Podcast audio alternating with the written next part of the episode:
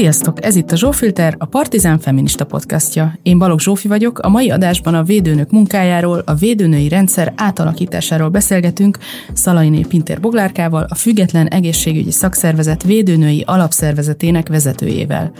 Boglárka jogi szakokleveles védőnő, szakszervezeti koordinátor, tíz éve segíti a védőnöket szakmai és munkajogi téren, 2015 óta részt vesz a menekültek egészségügyi ellátásában is. A főváros közelében Pátyon dolgozik vegyes körzetben 2011 óta, amióta megszerezte védőnői képesítését. A Partizán munkáját a Patreon oldalunkon keresztül támogathatjátok, illetve kövessetek minket YouTube-on, Facebookon, Spotify-on. Köszönet Lőrinci Áronnak a hangutó munkáért és Kili Zsannának az arculatért. Nektek pedig köszi, hogy itt vagytok, kezdünk!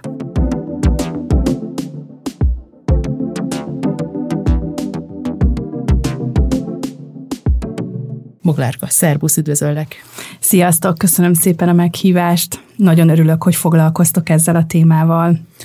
Hát a téma elég érdekes, sokrétű. A védőnői munkáról elsősorban a várandós gondozás ugrik be, de azért ennél ez egy sokkal több rétű munka elmesélned, hogy mi még, amivel foglalkozik egy védőnő, milyen felelősségi körei vannak? Ugye maga a védőnői szolgálat, amikor megalapult, ezt az első világháború idejére tehetjük. Akkor ott a, a rossz szociális körülmények, a fertőző betegségek, a magas anyai és csecsemő halálozás tette, indokolta azt, hogy, hogy amúgy a szerintem ősidők óta jelenlévő női segítő tevékenység, az, az, az egy professzionális keretet kapjon, és egy szakmává nője ki magát. Ezek a feladataink most is megvannak, tehát nagyon fontos feladatunk az a a lakosság egészségfejlesztése, az egészségtudatosságnak a kialakítása. Nagyon fontos feladataink a szűrővizsgálatok.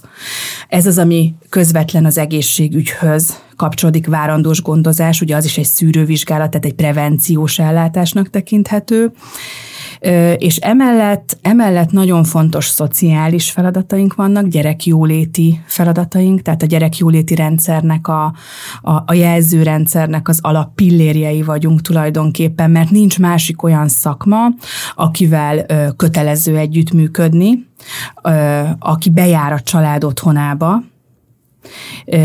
és és ezt, ezeket, a, ezeket az előnyöket ö, tulajdonképpen kell a családok javára fordítanunk.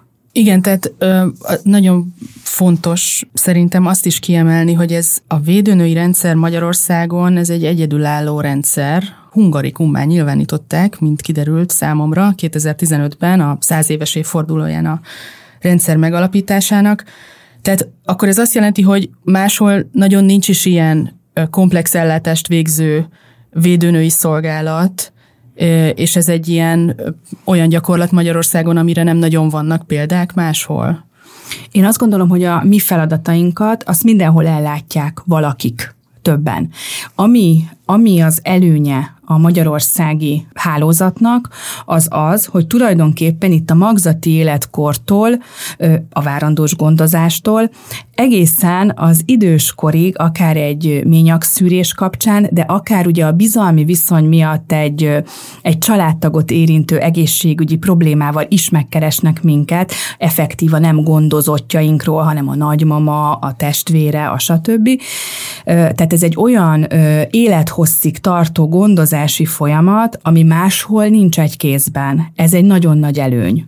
Igen, és hát akkor gondolom nagyon fontos az, hogy a védőnök munkája az támogatva legyen mindenféle téren, tehát megfelelő szakmai ismeretek, képzettség, nem tudom, up-to-date ismeretek az ellátást illetően. Gondolom, akkor kell valamennyi jogi ismeret, hogyha a jelzőrendszer tagjaként találkozik mondjuk bántalmazással a családban, vagy bármilyen, nem tudom, gyerekjóléti problémával, amit jeleznie kell. Tehát azért itt nagyon-nagyon nagy felelősség van akkor a, az illetőn, és ha jól tudom, a védőnök alapvetően egyedül végzik a munkájukat.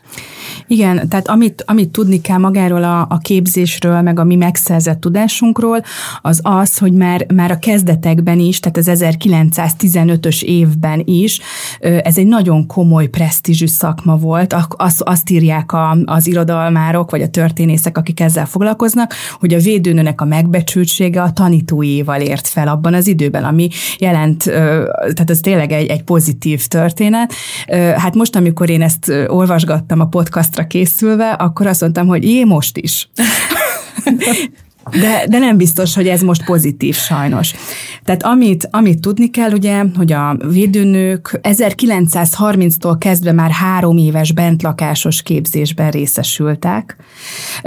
A 70-es években főiskolai szintre emelték ezt a képzést, azóta is főiskolai szintű diploma kell a védőnői munka ellátásához. Ezt jelenleg öt egyetemen lehet tanulni, most Magyarországon, és egy olyan 10-15 év kihagyás után végre újra elérhető a mesterképzés is, tehát szakvédőnői végzettséget, egyetemi szintű végzettséget is lehet ö, szerezni.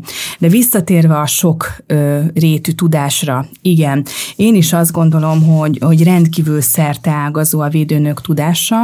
Vannak olyan részek, amiben nagyon mély és nagyon intenzív ö, tudásra kell szert tenni. Ezek ugye azok a mindennapi problémák, ami minden családban előfordul ö, időszakosan, vagy ilyen normatív krízisek, ezt így hívjuk ugye ugye szaknyelven, tehát ugye amik minden családban előfordulnak, azokra nekünk tudnunk kell jól, időben reagálnunk, és vannak azok a azok a problémák, akár egészségügyi, akár szociális, akár mentális, amiben egy ilyen, én úgy szoktam ezt mondani, hogy egy ilyen küszöbb szintű tudással kell rendelkeznünk, tehát tudnunk kell felismerni a, az elváltozás felé vezető utat, tudnunk kell felismerni a kezdeti tüneteket, és akkor az a feladatunk, hogy irányba állítsuk, hogy akkor most az a helyzet, hogy ehhez és ehhez el kéne menni, vagy ilyen orvoshoz, vagy olyan rendelésre, vagy bármi. Tehát, hogy hogy a, a beteg utat megmutassuk, hogy mi az az ellátási forma, amire szüksége van ahhoz, hogy ő vissza a normál kerékvágásba térni. Térjünk rá akkor a törvénymódosításra, ami teljesen átalakította a védőnői rendszert is, amit, ha jól tudom, 2022. decemberében fogadtak el, és most lépett életbe július 1-jel. És gyakorlatilag az történt, hogy a munkáltatója a védőnőknek július 1-től az okfő, vagyis az Országos Kórházi Főigazgatóság és a hatósági felügyeletet a Nemzeti Népegészségügyi Központ látja el. Előtte pedig az önkormányzat volt a munkáltatója a védőnöknek. Jól mondom ezt? Nagyjából igen.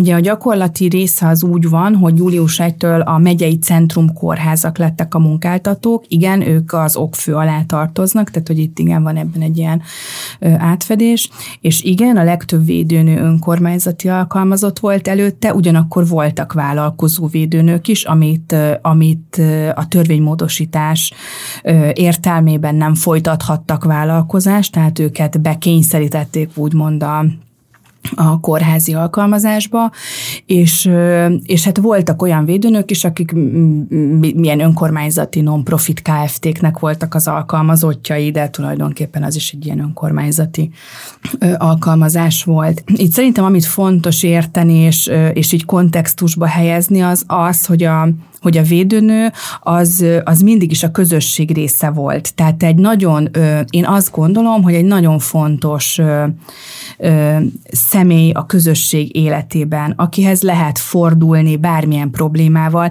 és itt most tényleg akár a magánéleti, akár az egészségügyi, akár a szociális, de hova tovább szexuális problémákat, tehát tényleg egy nagyon bensőséges, bizalmi kapcsolat fűzi a közösséghez a védőnőt, és ugye tulajdonképpen a munkáltatás kiragadásával, a hely, helyből történő kiragadásával ez egy kicsit meginog. Bár ott marad a védőnő valóban abban a tanácsadóban, abban a községben, abban a közösségben, de az a fajta eszköze, ami az önkormányzattal együttműködésben egy helyi problémára egy gyors reagálású választ adni, az tulajdonképpen az a lehetőség megszűnt ezzel.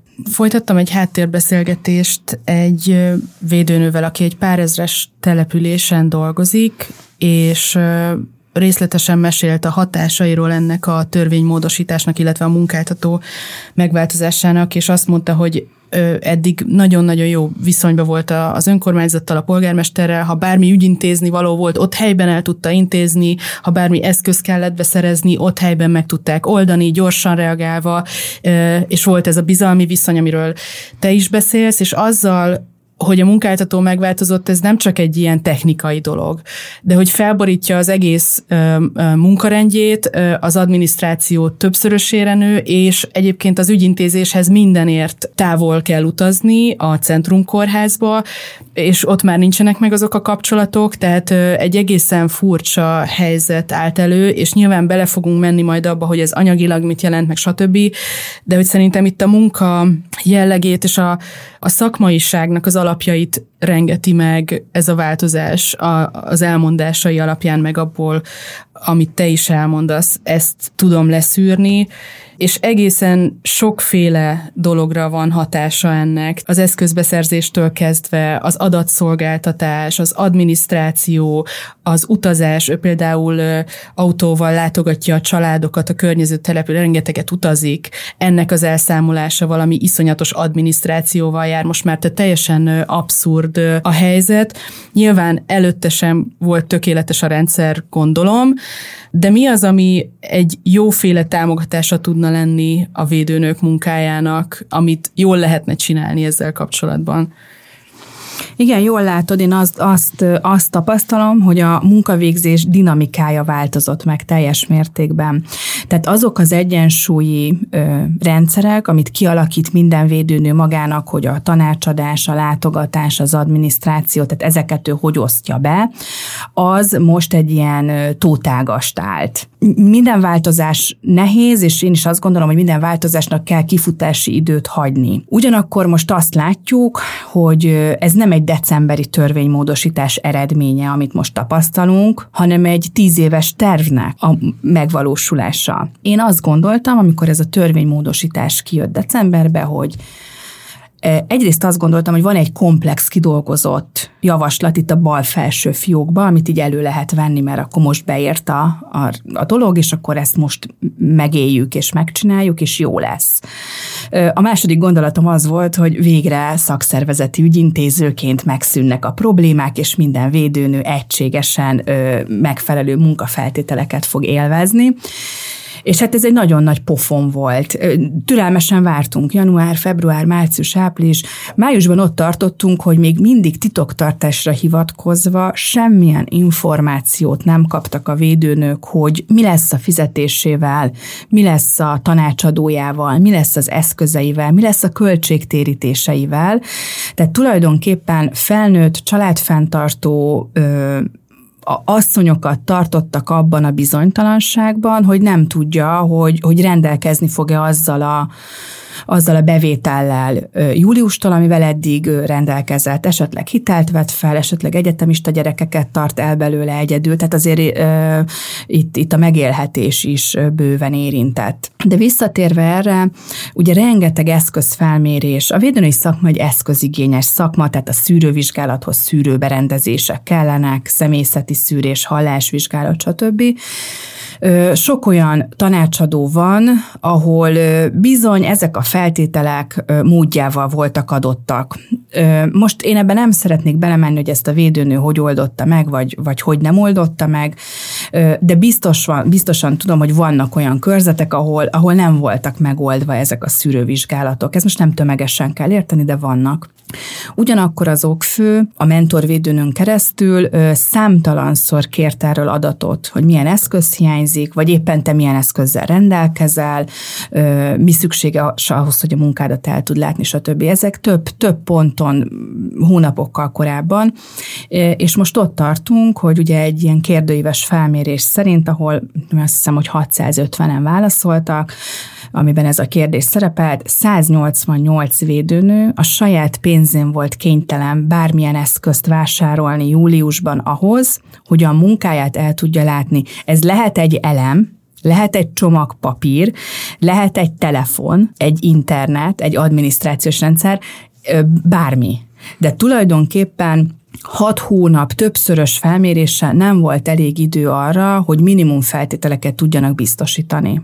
A kérdőív, amire utaltál, ezt a, a FESZ, tehát a, a Független Egészségügyi Szakszervezet végeztette el. Ez a, a változás bevezetése óta erről szóltak a kérdések, tehát júliustól kezdve, hogy milyenek a tapasztalataik a védőnöknek, ugye? Igen. És én is az Indexnek a cikkében olvastam erről, és az derül ki, hogy káosz van, átláthatatlanság van, és a védőnők még mindig csak azt kapják válaszul, hogy a rendszer majd kialakul, persze át kell állni, de aztán majd minden milyen jó lesz, de igazából nagyon nagy a bizonytalanság, hogy tulajdonképpen hogy fog ez működni, és hát egészen olyan részletekig derülnek ki problémák, hogy a tanácsadónak ugye a, mit tudom én, a bérleti szerződését megszüntették július 1 a már ugye nem az önkormányzati, és hogy akkor kérdéses, hogy lesz-e fűtés, hogy az eszközöket akkor innentől kezdve kibiztosítja, mert volt egy csomó eszköz, amit az önkormányzat szerzett be a tanácsadó számára, tehát hogy egy csomó minden van, amit a védőnöknek igazából egyszer csak meg kell oldaniuk a, a semmiből, vagy hát egy csomóan úgy találták magukat, hogy nincsenek kitalálva rendesen ezek a kérdések az átállással kapcsolatban. Tudnál mondani még pár példát arra, hogy mire kell gondolni, amikor egy védőnőnek előáll ez a helyzet, hogy a tanácsadójában nem tudom, most már nincs ott a nyomtató, és még nem érkezett meg a, az új, amit majd egyszer talán biztosítanak, és hogy milyen hatása van ennek az ellátásra?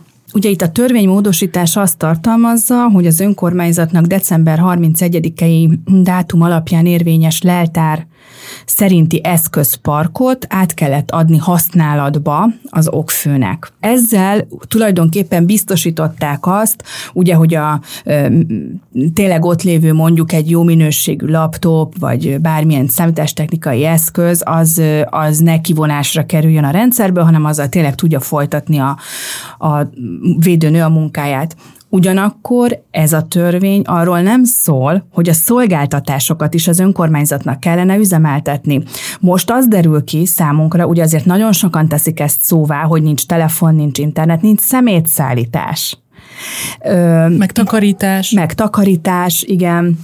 Hát nincs takarítás, ö, ö, a, ami nekem teljesen megdöbbentő volt, az az egyik kolléganő keresett, és azt mondta, hogy a veszélyes hulladékot nem viszik el.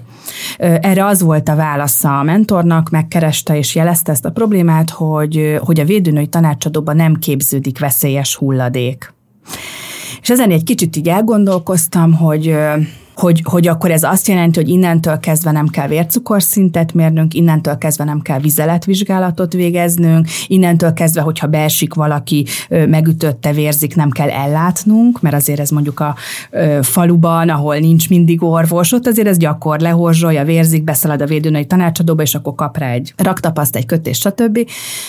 Hogy akkor ezeket nem kell ellátnunk innentől kezdve. Aztán rájöttem, hogy nyilván ez nem így igaz, hanem valószínűleg annyira ráfixál álltak arra, hogy a, hogy a védőoltást kell kiközvetíteni a védőnői tanácsadóval, azt vissza kell terelni az orvosi rendelőbe, hogy elfelejtették azt, hogy például a, a törvény szerinti minimum felszerelés a veszélyes hulladék. Gyűjtődoboz azt most ha gyűjtöm, akkor azt nyilván el kell szállítani. Tehát, hogy, hogy ilyen alapvető szolgáltatások is hibáznak, és hát a legmegdöbbentőbb ebben mégiscsak az, hogy abszolút nem felnőtt módjára közelítik meg ezt a, ezt a helyzetet azok, akiknek a kezében lenne a megoldás. Tehát most azt tapasztaljuk, hogy teljesen eltagadják a problémákat, elbagatelizálják, hibáztatják a védőnőt, mert hogy a kórház azért nem veszi át ezeket a szolgáltatásokat, mert a védőnöknek rossz hírük van, hogy ők nem dolgoznak jól. Tehát ezt is ha, ha láttam leírva. Wow. Láttam leírva. Hibáztatják az önkormányzatokat, hogy hát senki nem hatalmazta őket fel arra, hogy felmondják a szolgáltatásokat.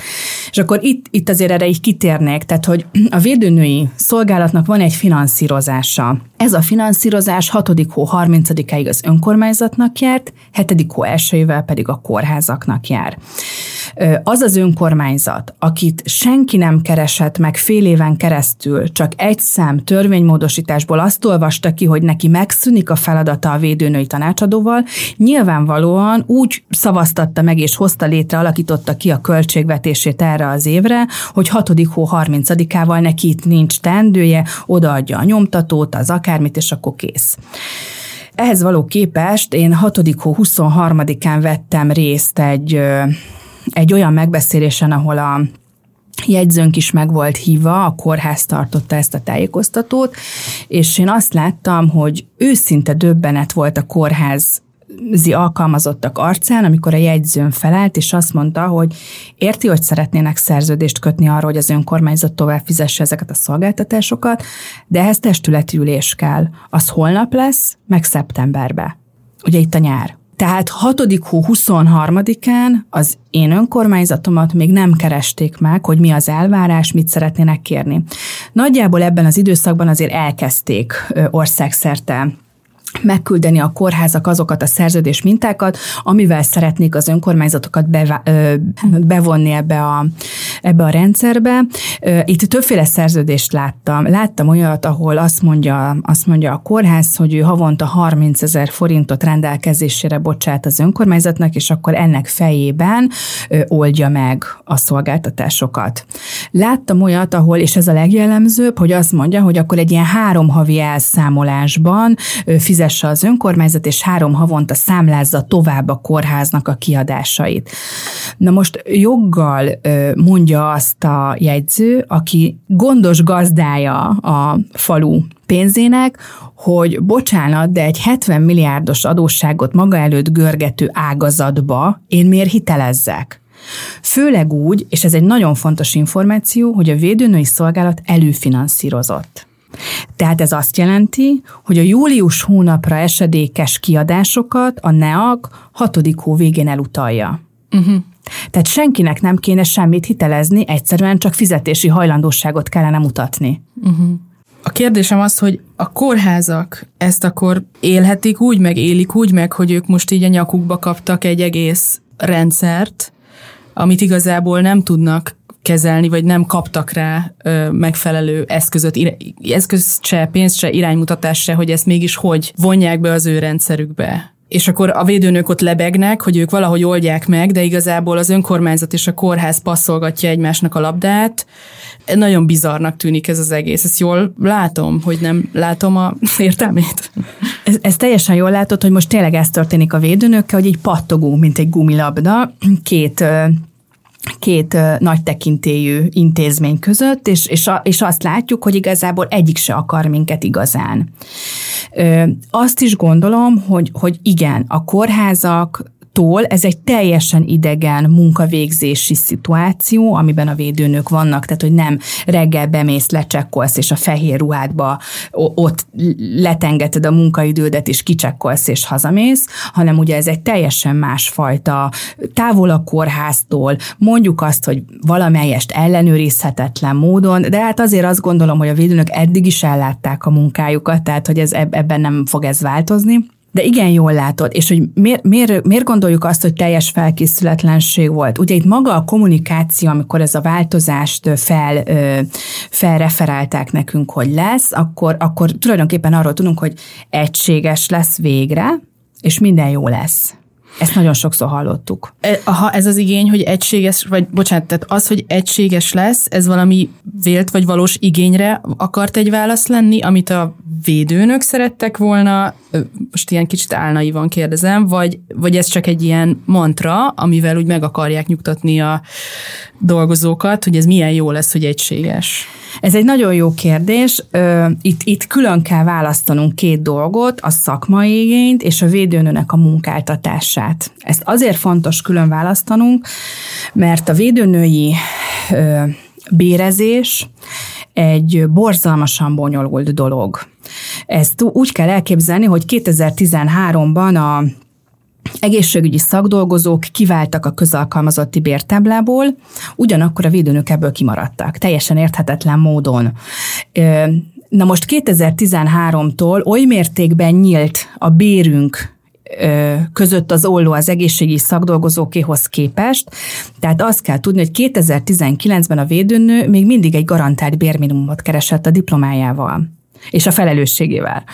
Tehát, hogy, hogy teljesen szétnyelt ez az ólom. Na most 2013-ban ugye ezt hangot is adtak ennek a védőnök, évekig ment ezen a, a húzavona, és hát a humán erőforrás megtartásának az érdekében elkezdtek bérkiegészítéseket, hát idézőjelbe teszem, elrejteni a finanszírozási törvényben. Ez egy teljesen idegen munkajogi megoldás amúgy, hogy egy finanszírozási rendeletben bérelemek legyenek meghatározva. Öt bérkiegészítésről beszélünk, amiket nagyon nehezen értelmeztek a munkáltatók, vagy nem akartak értelmezni sajátságosan. Tehát oda jutottunk, hogy a 4000 védőnőnek négyezer féleképpen volt a bére megállapítva. Ebben volt olyan védőnő, aki megkapta az összes bérkiegészítését, és egy jelentősen magasabb jövedelemmel rendelkezett annál, mint akinek az önkormányzat úgy értette, hogy hát ezek adhatóak, meg ha akarom, kifizetem, ha akarom, nem, vagy nem is veszem tudomásul. Olyan kifogásokat hallottam különben, hogy mit tudom én, a törvény eleje hatályos, a vége meg nem. Szóval, szóval sok, minden, so, sok mindent hallottam. És a lényeg az, hogy ö, hogy nekem a saját béremén is meg kellett küzdenem annak idején. És olyan mélységeibe kellett beleásnom magamat a jogszabályokba és a, a finanszírozási háttérben, hogy én magabiztosan tudjak fellépni az, a, az, az ügyben, hogy mi jár nekem, hogy, hogy hát így gyorsan elmentem, és egy ilyen jogi oklevelet szereztem, mert, mert, mert ezt, ezt éreztem, hogy nem tudom én se értelmezni, hogy ebben én gyenge vagyok, nem elég jó, és akkor elmentem a jogi egyetemre, és akkor ott két év alatt ugye egy ilyen jogi kiegészítő diplomát szereztem. És akkor én megküzdöttem a béremért. Ez nyilván hozta magával azt, hogy a kolléganőim is megkapták, és tulajdonképpen abban a pillanatban felismertem azt, hogy ez nem csak minket érint, hanem ez országszerte mindenkit érint. És, és akkor kezdtem el én ezt a, ezt a segítő tevékenységet végezni. Eleinte egy ilyen Excel táblázatot állítottam össze a matematikus férjemmel, amilyen ilyen bizonyos adatokat megadva ki, kidobta, hogy milyen bérkiegészítéseket hány fort, tehát forintra pontosan kell kapnia a védőnőnek. Rengeteg védőnőnek sikerült ezáltal ö, elérni a saját ö, megfelelő bérezését. Utána már tettem bele jogszabályi hivatkozásokat, adtam ki hozzá értelmezéseket, és aztán 2019-ben, amikor bekerültünk végre mi is az egészségi szakdolgozó bértábla alá, tehát ott volt egy jelentős alapbéremelkedésünk, a bérkiegészítéseink megmaradtak, tehát azt mondom, hogy, hogy nagyjából utolértük a kórházi dolgozók bérezését, tehát végre tényleg elégedettek voltunk, és tudtuk azt, hogy vár ránk egy négy lépcsős béremelés, mert ez akkor már ugye törvénybe volt foglalva. Ebben az időszakban érkezett amúgy a legtöbb megkeresés bérrendezés kapcsán, tehát nagyon sok védőnő ekkor döbbent rá, hogy, hogy ő nem kapta soha azokat a bérkiegészítéseket, ami járt volna neki. Ez azt jelenti, hogy három évre visszamenőleg sokszor egy-két-három millió forintos tételeket sikerült egymagam kiharcolni a védőnőknek. Ez volt az a pont, amikor Egyre többen kerestek meg telefonon, hogy neki hajlandó a munkáltatója, de nem érti, hogy magyarázzam el neki. És így emlékszem rá, hogy egy ebből állt a, a napom, hogy este, reggel ö, tényleg órákat kellett arra szánjak a munkám mellett, hogy, ö, hogy jegyzőkkel beszélgessek, és, és elmagyarázzam, hogy miért történik ez. Na, akkor mentem el mediátor képzésre, hogy olyan... olyan Amit bo- ne érts félre, elképesztő vagy, de hogy ez nem normális. hogy, hogy olyan tárgyalás megoldási technikákat ö, tudott tanuljak, mert, mert hogy igen, sokszor pont ilyen fejem volt, mint hogy én is így fogtam, hogy, hogy most mi a törvény eleje nem hatályos a vége, meg igen, meg fordítva, meg a 99-es rendelet olyan régi, hogy az már biztos nincs érvényben, miközben tudod, hát ott van benne a jogszabálytárban, hogy, hogy érvényes. Tehát olyan sok mindent kellett végighallgassak, hogy azt mondtam, hogy ezt nekem meg kell tanulnom kezelni. És akkor ebből nőtte ki magát aztán különben a szakszervezeti tevékenység, de csak 2022-ben, mert ott volt megint egy nagy törés a, a védőnök bérezésében. Erre majd később térnék vissza, tehát igen, az egységesítésnél tartottunk, tehát hogy a munkáltatói szempontból igen, jó lett volna nem egy egység, nem egy egy munkáltató, vagy, vagy egységes munkáltató, hanem egy olyan kiadott elvárás az önkormányzatok felé, ami egységes mederbe terelte volna a védőnőknek a munkáltatásával kapcsolatos történetet. Hát meg, hogy mondjuk értse a az ember, igen. Értse a munkáltató, értse a munkavállaló, hogy mi az Istenről szól a igen. bére. Ez egy nagyon érdekes dolog, mert hogy én több egyetemmel felvettem a kapcsolatot, hogy a végzős hallgatókhoz kimennék, és még mielőtt aláírja a szerződést, én tartanék nekik egy 45 percben csak egy, egy tanórányi előadást arról, hogy mire figyeljen oda. Egy egyetem se hívott meg. Egy Azt se. A mindenit. Tehát ebben, ebben a helyzetben vannak a védőnők elszigetelve egymástól, tehát az az igazság, hogy még ma is van olyan védőnő, aki megkeres, és azt mondja, hogy ő most jött rá, hogy 2013 óta nincs jól fizetve. Neki 7 év eltűnt tehát a senki, mert a magyar jogszabályok alapján ugye három évre lehet visszamenőleg érvényesíteni az igényt. Tehát neki az eltűnt, azt nem fogja megkapni soha. Jézusom. Tehát egy, egy részről e szempontból igen, szerettük volna, hogyha egységes lenne a, a védőnők alkalmazása.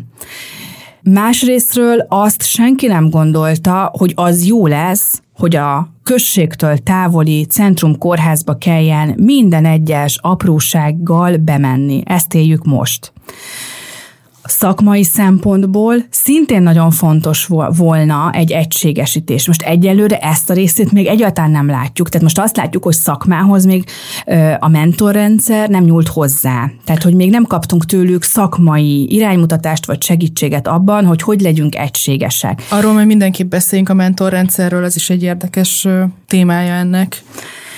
Tehát, hogy ugye ott tartunk, hogy a nyugdíj előtt álló és a pályakezdő védőnőnek a tapasztalata és a tudása ö, teljesen különböző. A mostani anyukák nagyon felkészültek, tehát sok nagyon felkészült anyuka van, nagyon sokat olvasnak, ö, és hát az interneten nem csak rossz dolgokat lehet olvasni, hanem igazán jókat is lehet olvasni, tehát hogy nem elítélendő ez, hogy ő ö, googlizik, tehát hogy ez tök jó, de sokan ezt nehezen tudják kezelni. Én azt látom, hogy a védőnök közül, ha az anyuka valamelyik témában okosabb, mert pedig ezt el kell fogadni, hogy ami őt érinti, érdekli, abban bizony lehet okosabb és képzettebb, nagyon rosszul kezelik. Fontos volna olyan igényes szakmai továbbképzéseknek a megléte, ami egységesíti azt, amit én mondok, amit ő mond, és amit Borsodban, Szatmárban, Veszprémben mondanak, tehát hogy az, az valami egységet alkosson. Jó gyakorlatok legyenek ott a köztudatban. Pontosan, de egysége, tehát tényleg egységes. Tehát az, hogy most a, mit tudom én, Zalában még azt mondjuk, hogy adjunk citromlevet a kéthetes gyereknek, ha csuklik, miközben, mit tudom én már, Pesten meg fogjuk ettől a fejünket, hogy ne adjunk már annak a gyereknek semmit, ha csuk, csukoljon, vagy hogy kell ezt jól ragozni.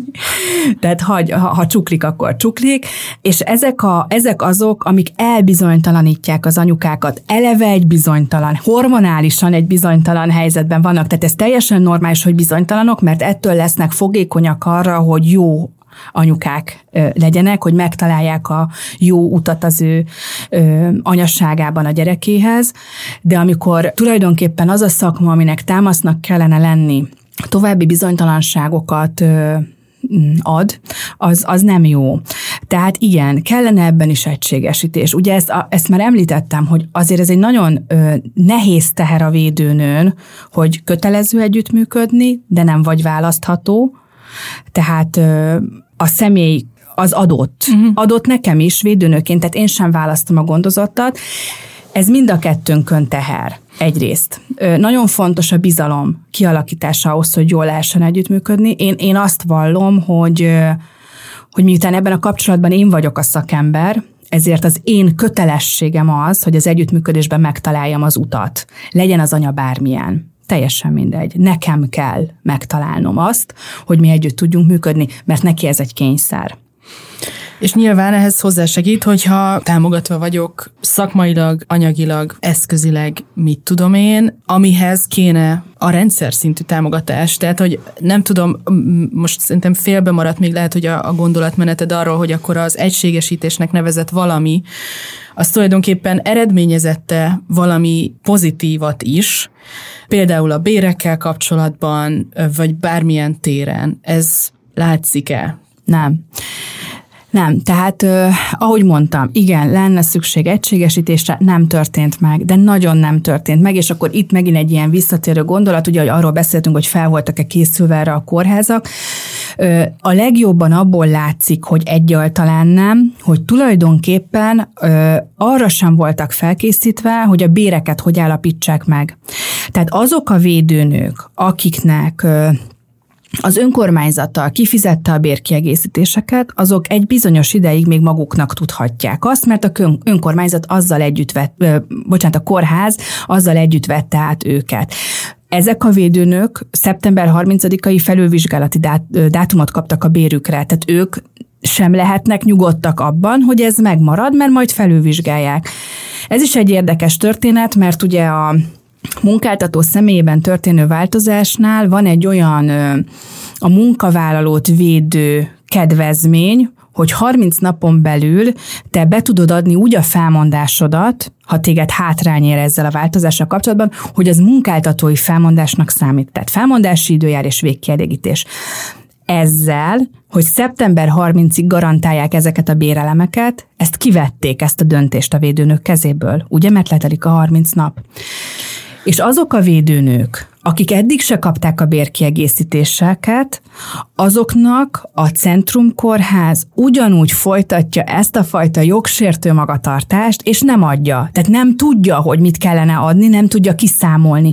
Olyannyira nem, hogy én például korrekciót kértem a, az egyik pótlékomra, mert azt mondtam, hogy rosszul van kiszámolva, tehát a törvény leírja, hogy hogy kell kiszámolni, és ez eltér pár ezer forinttal és azt mondták, hogy nem érdekes.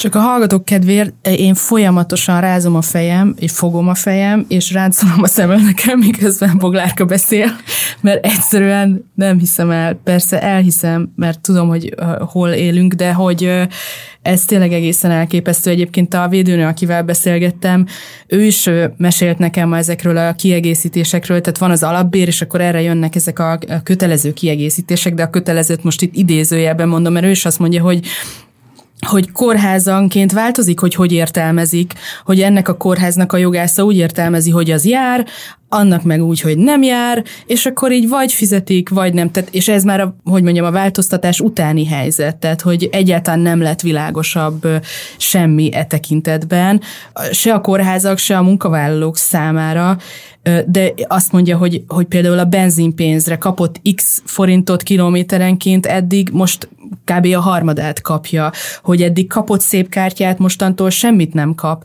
Tehát, hogy egészen, és hogy az önkormányzatok eddig legalább tudtak ilyen juttatásokkal egy kicsit ösztönzően hatni, hogy, hogy oda vonzanak mondjuk az adott településre egy védőnőt, de hogy ez azért ami most van, hát nem tudom, hogy kinek jön meg a kedve mondjuk védőnői szakmába lépni. Nem tudom, hogy eddig mennyire volt telített ez a szakma, de hogy azért ez a helyzet, ez egészen kaotikus. Igen, a védőnők 25%-a amúgy helyettesít most is. Tehát ez azt jelenti, hogy a védőnők negyede hiányzik a, a szakmából. És igen, jól, jól mondtad, meg a kolléganő is jól mondta, hogy, hogy semmilyen téren nem történt egységesítés. Olyannyira nem, hogy van megye, tehát ilyen alapvető dolgok, hogy van megye, ahol az összes védőnőtől elvették a főiskolánál magasabb szintű végzettségéhez fűződő bér bérkifizetést. Ugye ez egy ilyen táblázatos kategória, F a főiskola, G a főiskolára épülő szakképzés, és H az egyetemi képzés. És vannak G és H kategóriában lévő védőnők, mert tanultak azért, hogy ők abba legyenek, és ezeket visszasorolták F kategóriába. Vannak olyan védőnők, akiknek a fokozatát, tehát az évek után járó bérkorrekcióját sorolták vissza.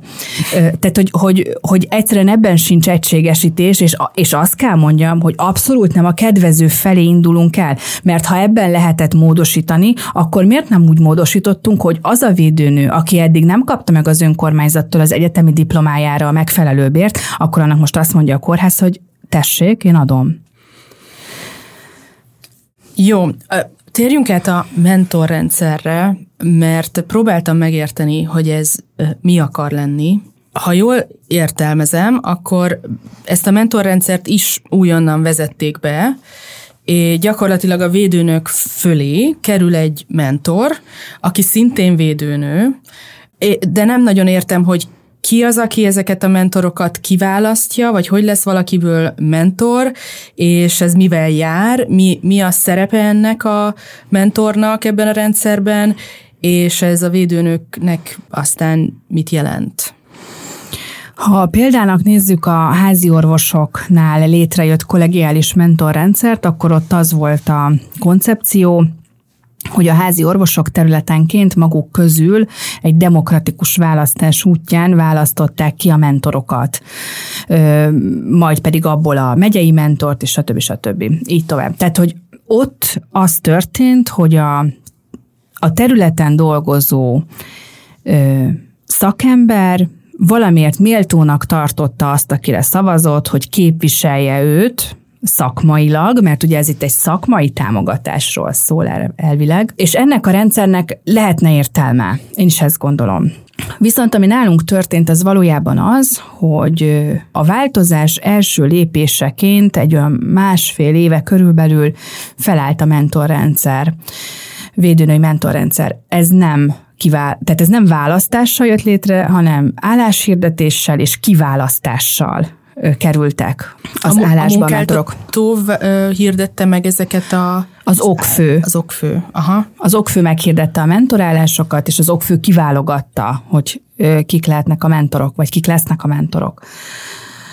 Az első lépésük tulajdonképpen azt kell mondjam, hogy a bemutatkozás előtt. Tehát még mielőtt egy e-mailt kaptunk volna arról, hogy szeretnék bemutatkozni, ez és ez a szakmai múltam, ez és ez vagyok, és azért vagyok itt, hogy téged mentoráljalak, kollegiálisan, az első lépés az volt, hogy a 2022-es ágazati béremelés idejével egy időben kiadott az okfő a mentorokon keresztül minden önkormányzatnak egy olyan tájékoztatást, ami tulajdonképpen megpróbálta felülírni a hatályos jogszabályokat a bérkiegészítésünk terén. Az történt, hogy azok az önkormányzatok, akik eddig is foghúzva adták ezeket a bérkiegészítéseket, azoknak egy adu került a kezébe, és azt mondták, hogy akkor én holnaptól nem adom. Tehát ez rengeteg védőnőnek a negyedik negyedik lépcsős ágazati emelés tulajdonképpen teljesen elvitte. És ebbe ezt még nem felejtették el, tehát ez nem volt régen. Nem volt régen. Tehát erre emlékeznek a védőnők, hogy tőlük hiányzik 60-70, valakinek 100 ezer forint havonta egy olyan levélér, amit a mentora továbbított. És ebbe a helyzetbe érkezünk meg a mostani változásba. Ehhez a változáshoz ennek minden zökkenőjét elviselni, ehhez kellene egy bizalmi kapcsolat a mentor felé, egy bizalom, hogy elfogadod, hogy ő tényleg jót akar neked, elfogadod, hogy neki se egyszerű, de majd egyszer közösen jobb lesz, mert azt éled meg, hogy ő valójában támogat téged bármiben. Ehhez képest mi a valóság? Tehát a mentor az tulajdonképpen mi? A felettesem, a, a támogatóm, a munkáltatóm, a vezetőm, az ellenőrzőm, mi, mi ő? A gyakorlatban. Igen, tehát itt a bizalomra visszatérnék egy kis számadattal, hogy 700 megkérdezett védőnőből 419 azt mondta, hogy semmilyen bizalma nincs a mentora felé a változások kapcsán. Ez egy nagyon nehéz együttműködési rendszert szül, a kollegiális mentor védőnőnek a feladata azt gondolom, hogy a szakmai támogatás elsősorban. Ennek ellenére ők tulajdonképpen hát magukhoz ragadták az átruházható munkáltatói jogköröket is. Ez azt jelenti, hogy a szabadság engedélyezése, a jelenléti ellenőrzése, a költségtérítések elszámolása, meg mit tudom én, egyéb ilyen administratív feladatok, ami a munkáltatással kapcsolatos, azt most a megyei mentoroknak, meg a városi mentoroknak kell valamilyen módon összefognia vagy végezniük, és ugyanakkor azt is jelenti, hogy egy kézbe került a munkáltatás, a szakmai irányítás, az ellenőrzés és a minősítés. Javíts ki a tévedek, de ez nem látom, hogy hogy tud jól működni, vagy hogy ez hogy segíti a védőnőket. Bizalom hiányában és egy ilyen rendszerben, amikor egyébként semmilyen transzparencia nincs az új rendszerrel kapcsolatban sem, Tehát kötelező együttműködni ezzel a mentorral, választásod nincs, választani őket nem lehet, őket kiválasztják felülről, és akkor ők így tulajdonképpen a munkáltatónak az egyik keze, és vagy kegyesek, vagy nem. Ezt jól értelmezem? Jól, jól értelmezed. Én azt gondolom, hogy igen, vannak olyan visszajelzések, hogy, hogy a mentor tényleg tevékenyen megpróbál a védőnőért kiállni és tenni, és sajnos ettől jóval több vagy többszöröse az a visszajelzés, ahol pedig azt érzik a védőnők, hogy igazából a munkáltató felé lojális a mentor. Ez például abban látszik, hogy hát ilyen nagyon csúnyán kifejezve magam egy ilyen, egy ilyen pszichológiai terrort alkalmazva próbálják ö, olyan, alá, olyan szerződések aláírására kényszeríteni a védőnőket, amik összegszerűen vagy tartalmilag hibásak. Fenyegetve őket azzal, hogy akkor nem kell bejönni dolgozni, hogy akkor mehet a munkaügyi központba, hogy akkor megszűnik a jogviszonya, holott ebben a rendszerben, ami most van, tehát a munkáltató személyében történő változásban, az előző szerződés folytatólagos. Ez egy folyamatos jogviszony, tehát szükségtelen szerződést aláírni, főleg olyan szerződést, ami rosszabb annál, mint ami volt az önkormányzatnál. És amikor ezt, ezt a fenyegetettséget tapasztalja meg a védőnő, akkor ott nehéz azt mondani, hogy ez a mentor értem van. A mentor egyébként helyileg, helyileg hol van? Tehát a kórház alkalmazottja és a kórházban működik, vagy van valami földrajzi vagy területi illetékessége és köze a védőnő tanácsadó helyszínéhez. Ez hogy néz ki? Vagy változó? Nem, abszolút a kórházakban dolgoznak ők. Tehát nekik nagyon nincs is ilyen értelemben fogalmuk akkor arról, hogy ott helyben a védőnőnek milyen a munkája.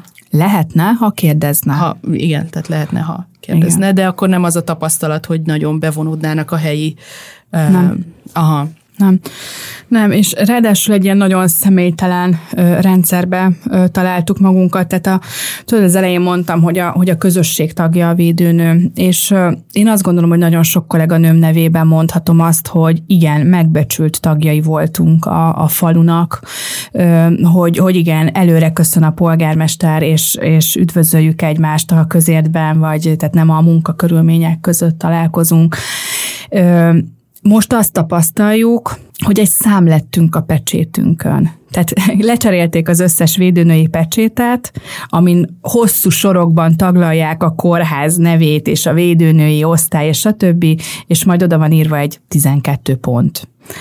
Ez a védőnő. Tehát sem a tanácsadó helye, neve, védőnő neve, semmi. Tehát egy szám lettél a pecséten, ezt, ezt éljük meg tulajdonképpen.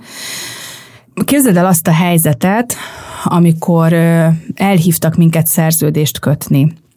Ez a nyáron, júniusban az első olyan napra ütemezték, nem tudhatott róla, tehát ez ne, ne értsd félre, amikor éppen hőségriadó volt, aznap hőségriadó volt. 12 órára hívtak minket oda egy néhány településsel, vagy nekünk igazából a szomszéd településhez lévő tanácsadóba, ahol délben még folyt a rendelés. Tehát nem tudtál bemenni a épületbe, hanem nyilván ugye kint vártad, vártuk körülbelül 25-30-an a mentorvédőnöt a napon, és fél órát késett.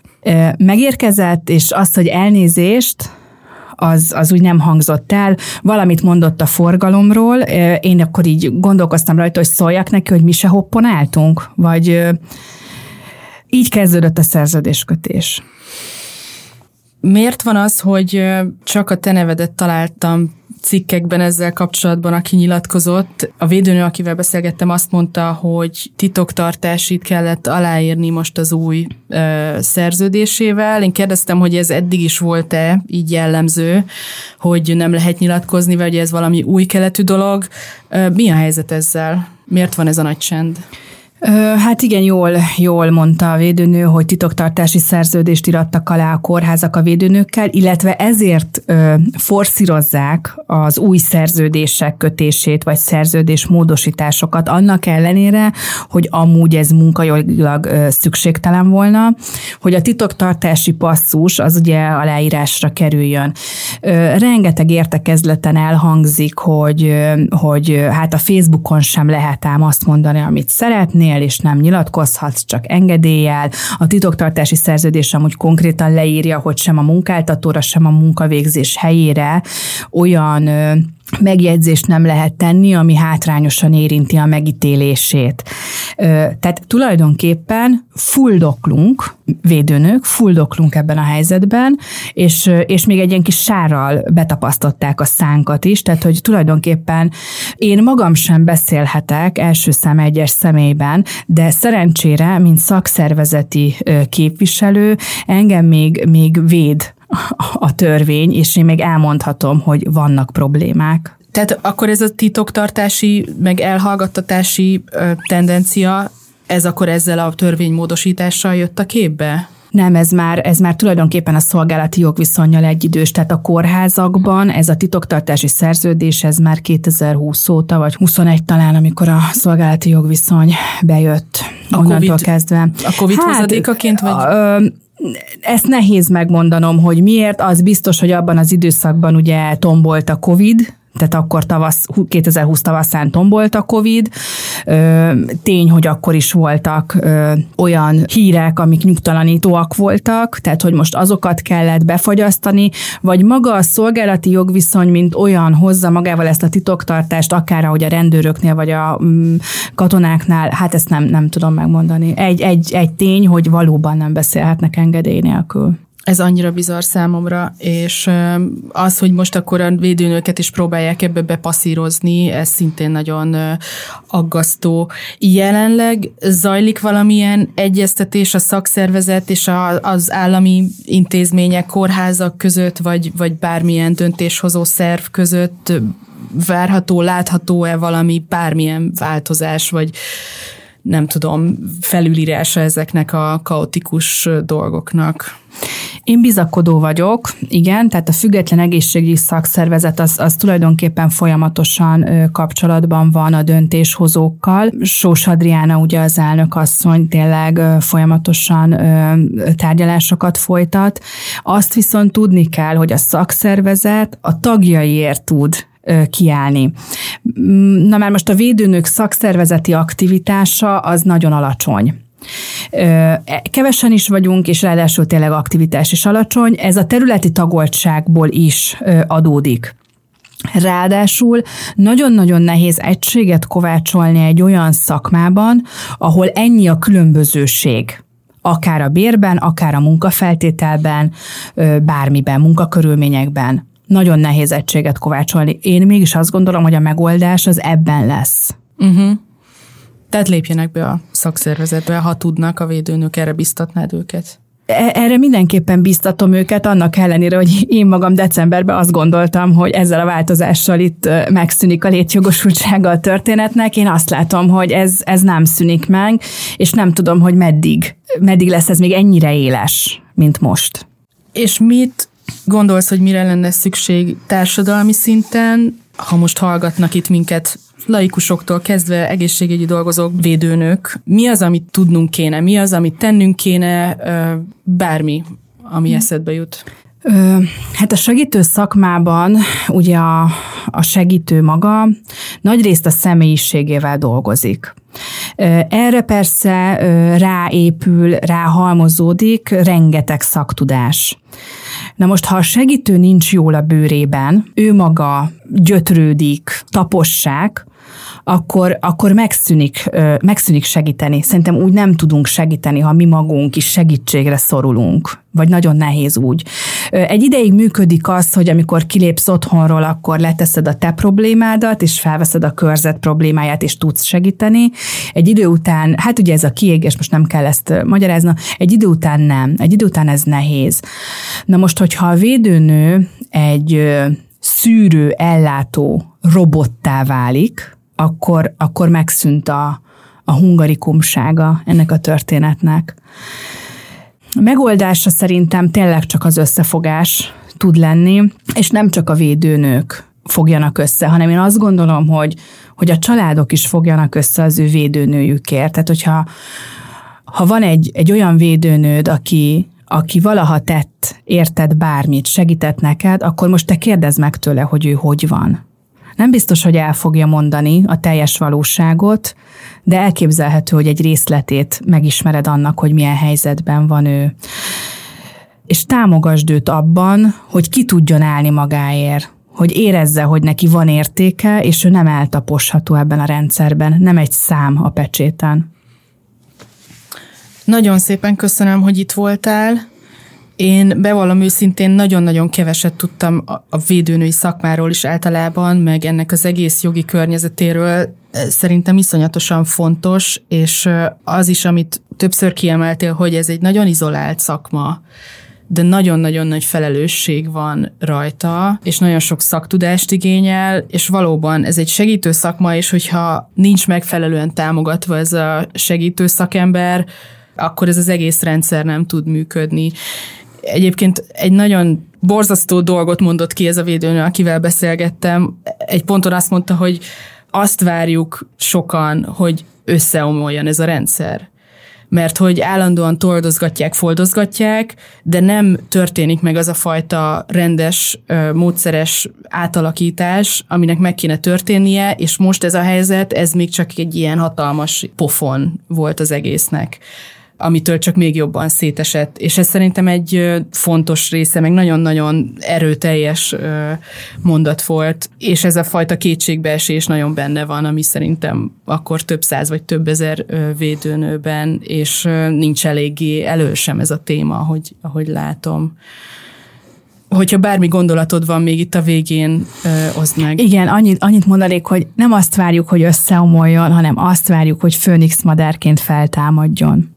Hát a soha nem szűnő optimizmusod miatt nagyon-nagyon becsüllek ebben az egész káoszban is, és egyébként ez a védőnő, én nekem fogalmam sem volt, hogy ő ismert téged, teljesen más szálon kerestem őt meg, és téged se ismertelek, őt sem, és nagyon-nagyon csodálatos dolgokat mondott arról, hogy, hogy segítettél nagyon sok védőnöknek az évek során, védőnőnek az évek során, úgyhogy hát további erőt és kitartást kívánok ehhez a munkához, az összes szakmai koordinációs, szakszervezeti és a védőnői munkához is, és még egyszer köszönöm, hogy eljöttél. Nagyon szépen köszönöm, hogy itt lehettem.